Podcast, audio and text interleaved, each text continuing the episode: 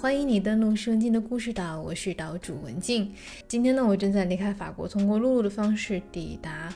啊，北非的一座小岛的路上，所以呢，用这样的一个特殊的方式向大家问好。我是一名用中英法三语做人物故事访谈的创作者。你正在收听的这个节目叫《凡人不凡》，是一个由我发起的采访计划，旨在记录一百零一种人生不一样的可能。在这里，你会遇见这群不太平凡的人真实又平凡的一面，以及他们的人生故事，是他们的故事，也是你的故事。只此一次的人生。能有哪些别的可能呢？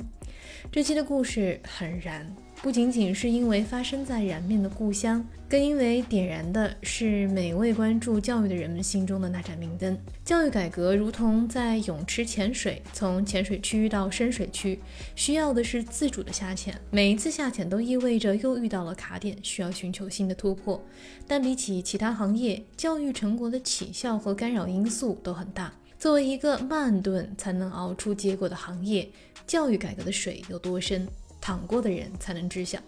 这位校长曾经带着学生大战学校附近的恶霸，杜绝了校园附近的欺凌，把一所差点要撤点并校的学校，深深变成了一所全国创新实验示范学校，还被拍成了电影，写进了中国教育改革的蓝皮书。他是谁？他做对了什么？他的教育理念又是什么呢？什么是未来学校？什么又是好的教育呢？这一系列的问题将通过这期的访谈故事，给你带去更深入的思考。我就准备从凉水里跑掉，实际上是在跑逃跑，什么都不要说，回去整成绩。这个事情在我们离离边有人类以来，称为有人类以来的第一次一个创举。一定要找到属于我们学校的教育地图，或者说我们教育的蓝图。处于长江流域的宜宾，曾是水陆交通的要道，客商马帮都要到这里歇歇脚。宜宾的燃面便是船工们价廉物美的食物。燃面重油无水，传说中点火即燃，据说能代替灯芯放在油灯里，故名燃面。殊不知这里有一位神奇的校长。凭着火一样的热情，点燃了一所乡村学校的未来。他叫罗云军，他创造了一个名为凉水井中学的奇迹。龙云军是当年他学校的高考状元，在只有六个名额的情况下，他考取了四川的畜牧兽医学院。在大学里呢，只干了两件事儿：练习解剖和学跳交谊舞。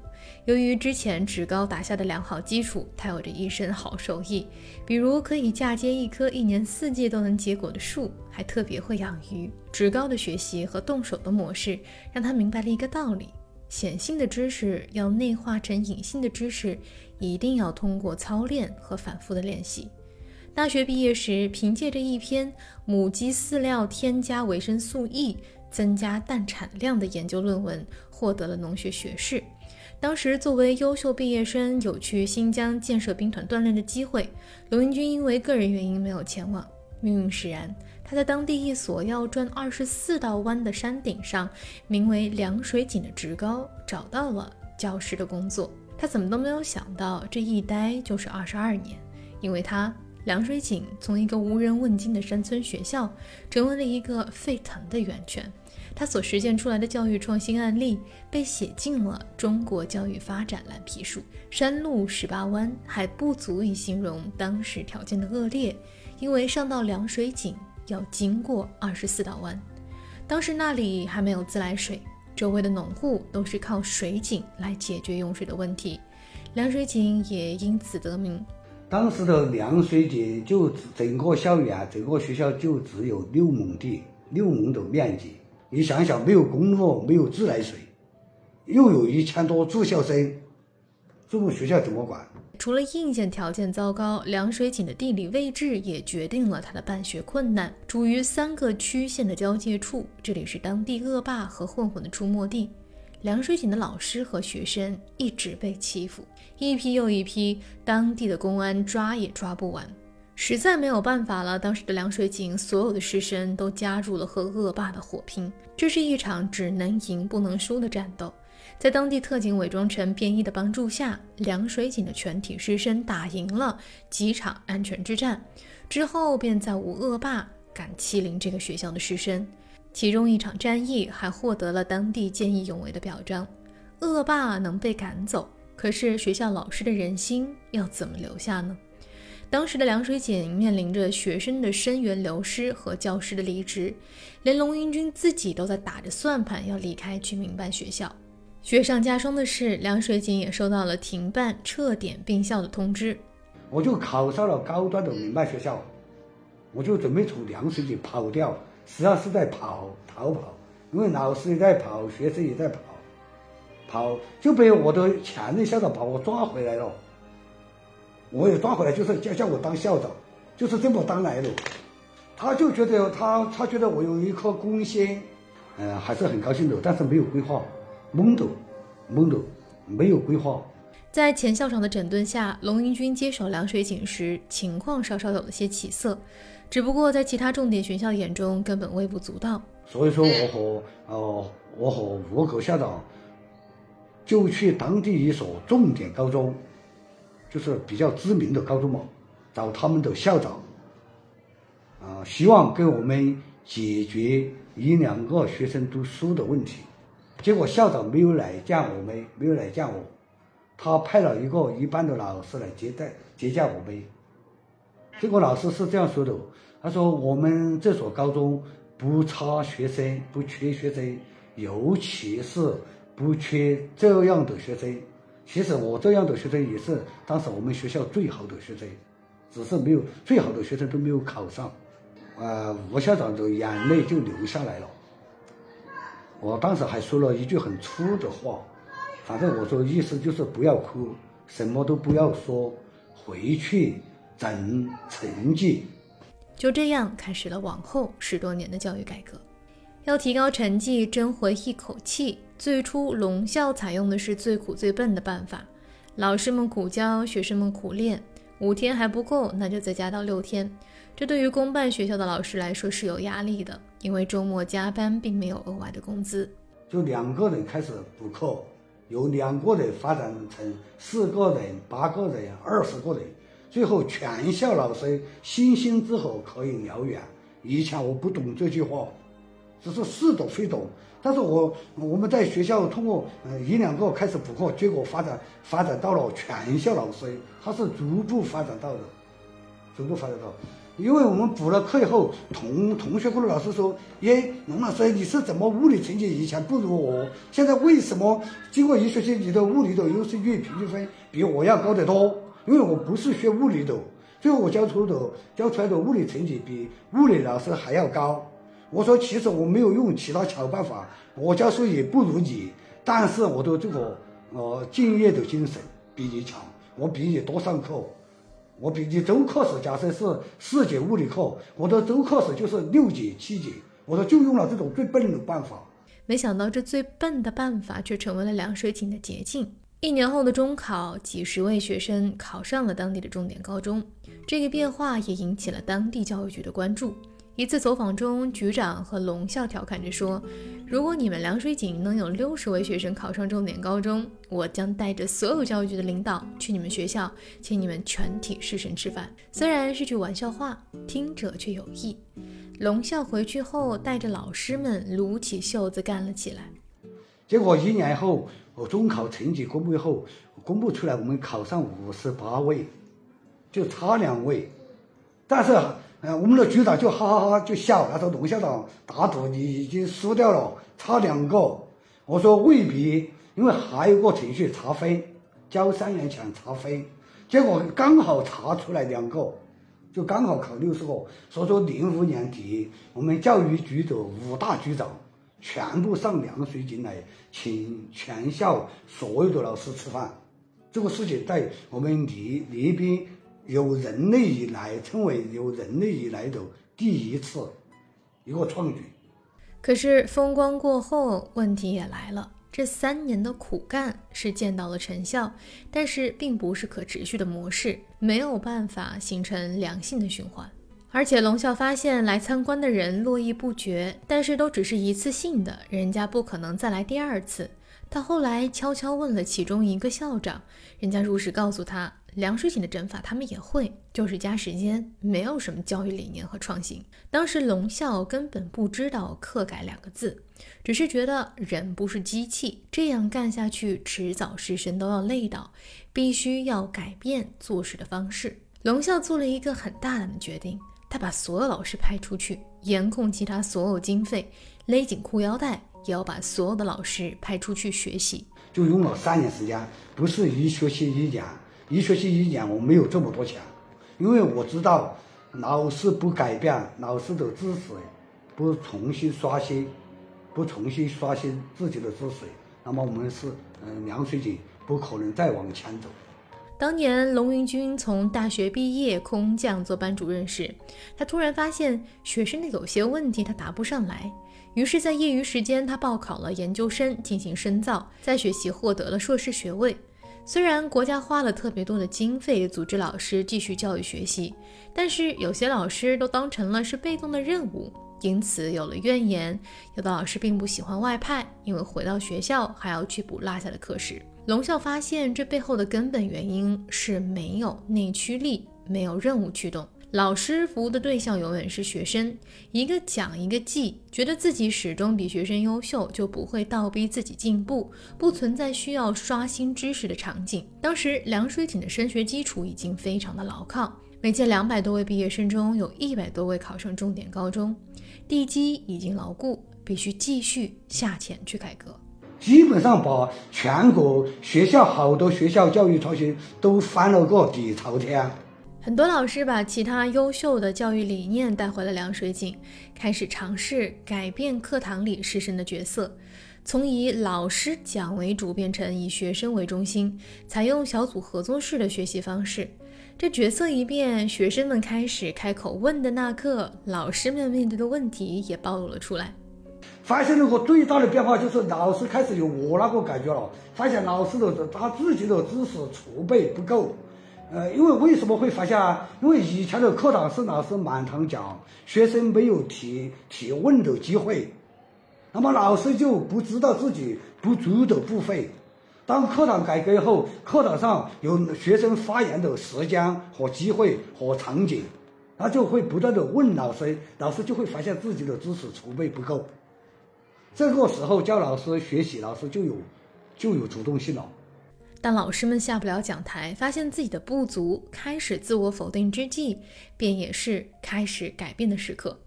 花学校花了海量的时间和经费派老师出去学习，虽然说用了三年的时间勒紧裤腰带，但是他带来的改变了，带来的价值是巨大的。他只有一个分数，但是未来出社会后，仅有分数是不够的，他还有还要有审美的。还有就是想象力，要具备学习力、学习力、想象力、沟通力、表达力，这些力全部要靠课堂来解决。所以说，课堂到了必须改革的地方了。在学生身上，龙啸欣喜地发现，他们具备了沟通和交流的能力，不怯场了。这都源自于每天课堂上的实战，几乎每节课都有展示、交流、提问的机会。很多内向的学生经过课改后的课堂，又都变得非常敢于发言。龙校长的课改从以学生为本的授人以鱼，迈入了授之以渔的阶段。只不过他并没有一下子替换掉原有的配方，他这里有几组魔法版的配比数据：九幺幺、七二幺、六三幺、五四幺。这些数字代表的不是别的，每个数字代表的是不同的教学方式、传统、课改和未来。他用三个形象的字来概括落实配方的过程。要抱，你搞课改之前要抱，就相当于我们生的孩子，刚刚出生的婴儿，要认真的呵护他，然后一岁以后，孩子就可以鹦鹉学走路，他就可以自己走。但是走着走着，孩子可能还要摔倒，摔倒以后需要大人把他扶起来，扶起来。大约到了两岁以后，就可以家长就可以完全放手。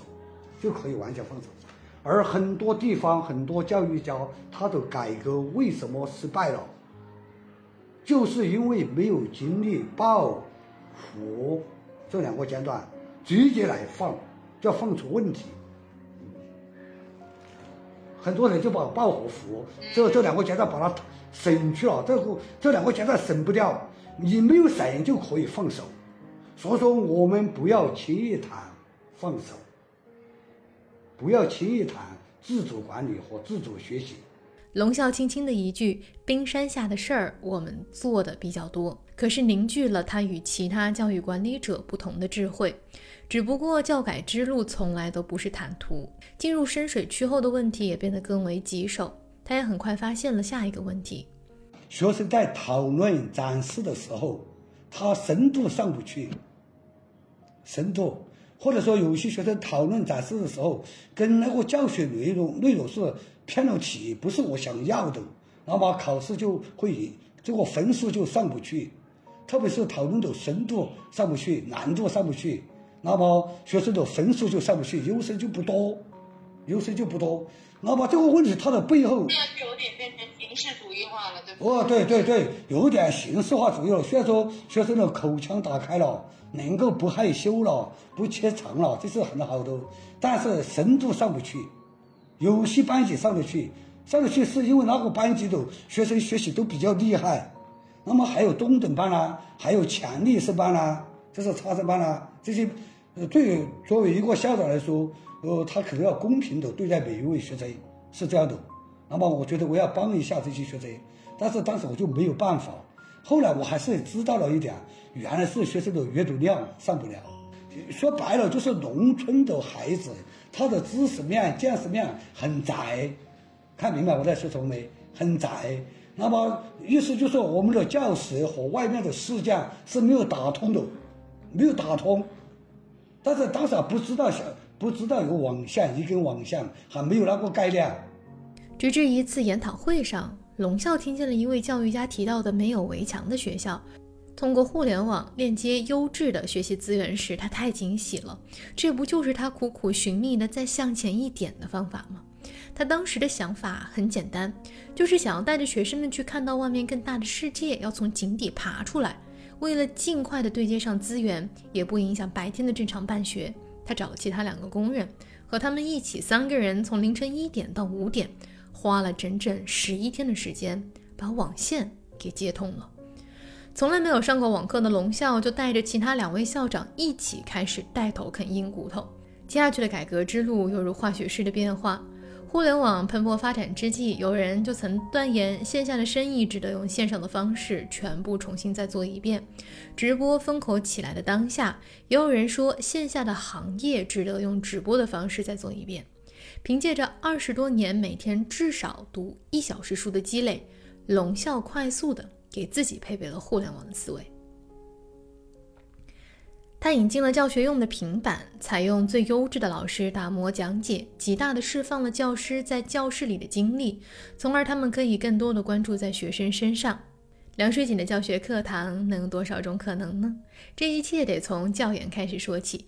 在凉水井，并不存在没有学生参与的教研。从教研头脑风暴要做出公开课，不会超过二十四个小时。从想到到做到后，才能进行快速的检验。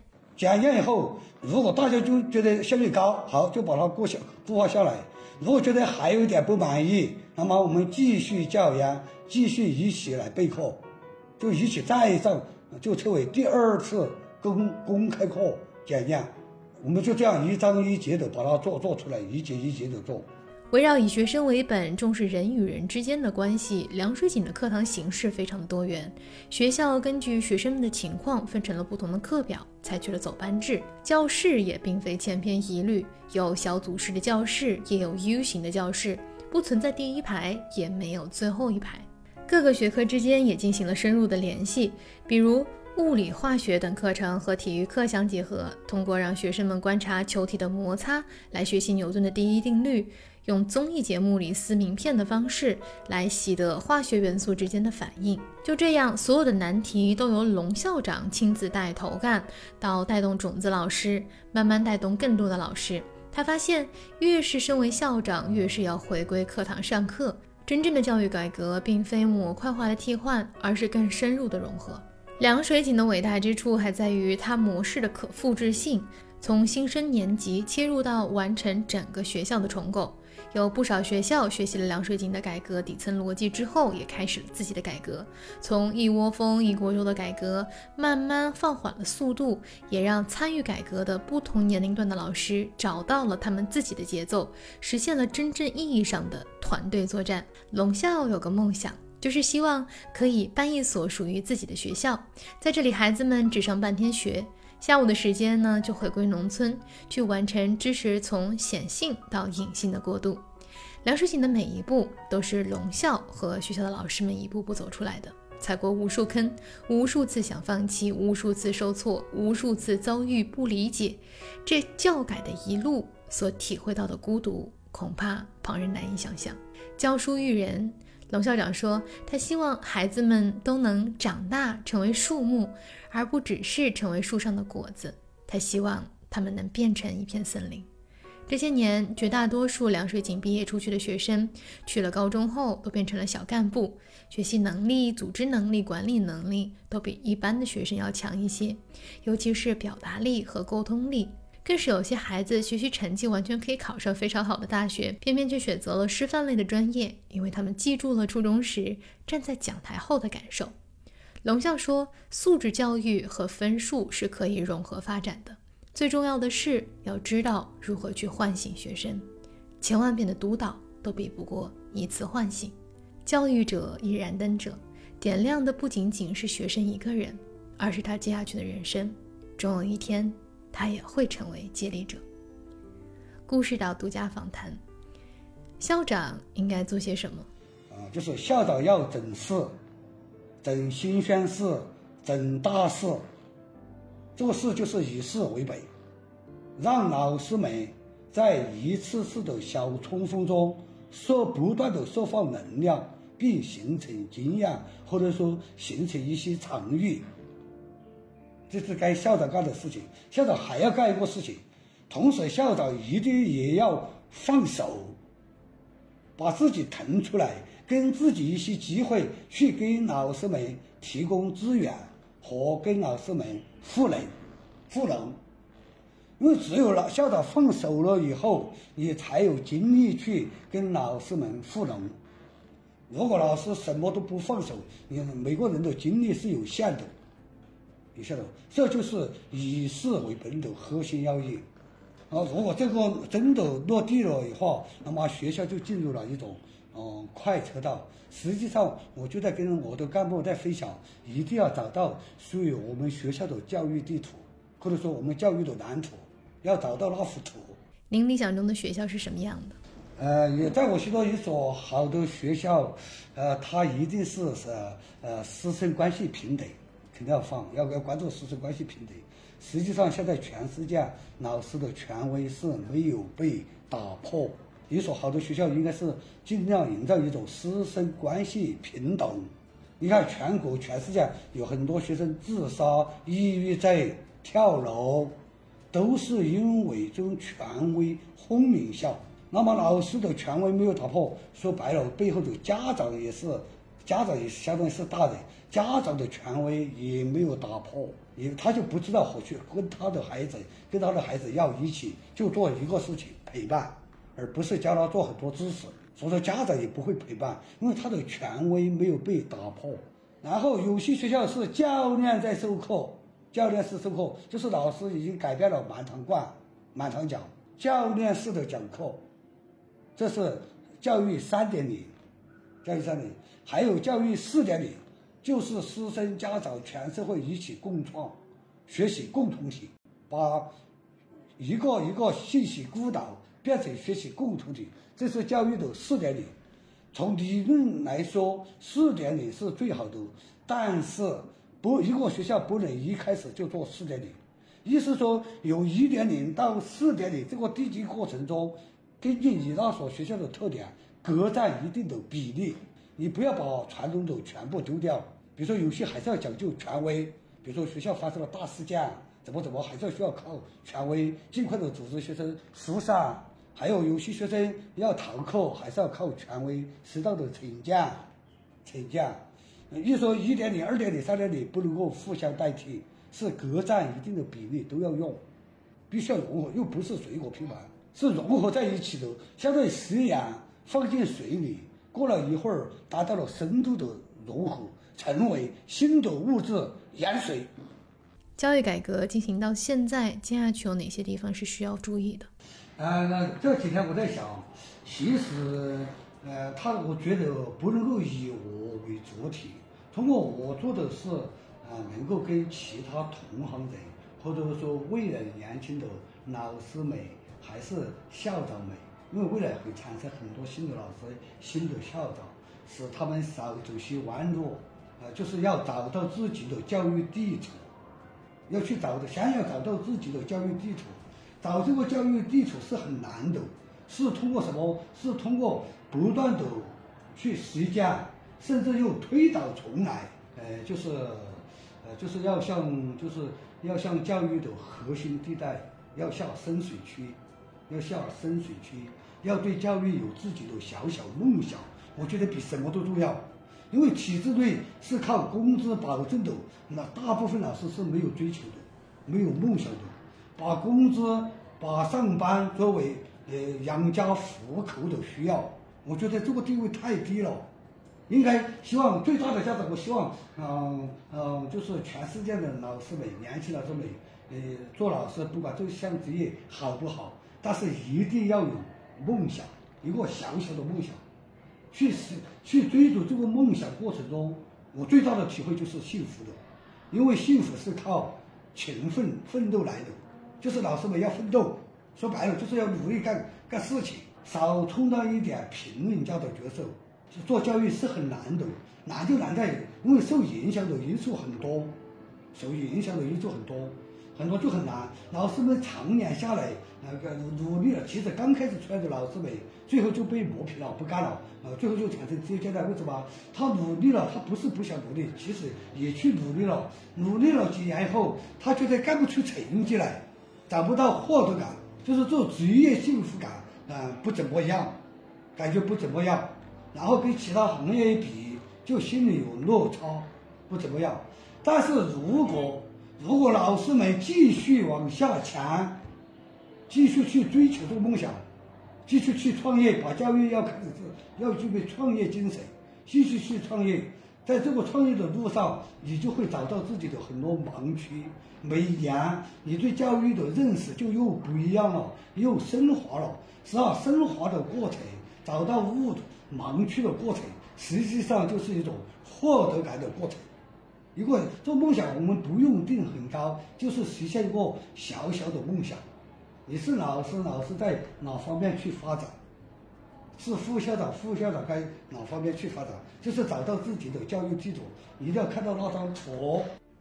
如果让让更多的年轻老师、年轻校长们，呃呃嗯做教育，他觉得是幸，嗯，他能够多一分，再多一分，嗯，去追求，那么。那么，我想就会造就造就更多的幸福家庭。文静的采访手记：二零一六年末，我走访了梁水井中学，我策划了一个教育改革的系列，作为我离开央视前的收官之作。我至今对梁水井的课堂印象深刻。走进教室，四周都是黑板，课堂的节奏特别的流畅，没有第一排，也没有最后一排的学生。一节课，学生可以在预习的基础之上完成知识点的梳理、呈现和习题的练习。那间教室里压根儿就没有老师，只存在教练。他稍稍一点拨就能疏通学生们的卡点。这样默契的配合程度，若非在一线教改，是不可能拥有这样的流畅度的。所以呈现在面前的流畅，都是经过啊痛苦和复杂而后简化的。一八年，因为官方的规定，龙校不得不离开了待了十多年的凉水井学校。一般校长呢，只能在一所学校最多待九年的时间。在开车去往新的学校的路上，原本只有十多分钟的路，他却开了十多个小时。心中对于凉水井的那份情，他实在是割舍不下。这十多个小时，他其实是把车停在路边，嚎啕大哭。以前改革再困难都没有哭过，离开之际也是归零的时刻。他带着他一路摸索出来的成绩，要去到新的学校，更多的是一份孤单和对未来的这样的一份忐忑。第一年，他作为空降兵到了新学校，连老师都不会跟他主动打招呼，完全没有领导力。后来，他通过观察，慢慢找到了大家的共同点，帮助师生解决了在校用餐的问题，也开始了针对各个年级的改革。虽然前路漫漫，但他始终相信，星星之火可以燎原。谢谢你的收听，谨以此文向所有奋战在一线的教育改革的工作者们致敬，也请你帮忙点赞、转发，让更多人看见他们，听见他们的理念，让我们一起助力中国的教育，尤其是乡村教育更上一层楼。如果你对故事、旅行、人生还有成长类的话题感兴趣，欢迎在文末扫码添加我的微信，由我邀请你入驻故事岛的岛民群，对每一期的故事进行一个讨论。每一期的嘉宾呢，我都会尽量请到岛上，然后会在视频号上给大家做一个连麦的讲座。喜马呢也会同步直播，时间一般是周六的晚上八点。每一期的故事长度有限，不能所有的细节都展开，所以你想了解更多幕后的故事，对嘉宾提问，可以参与到我们线上的岛上讲座。也欢迎你向我推荐身边有趣的人，让更多人看见生活不一样的可能性。任何的建议和想法，也都可以通过文末的微信联系到我。谢谢你的收听，文静在旅途的路上向大家问好，我们下期节目再会。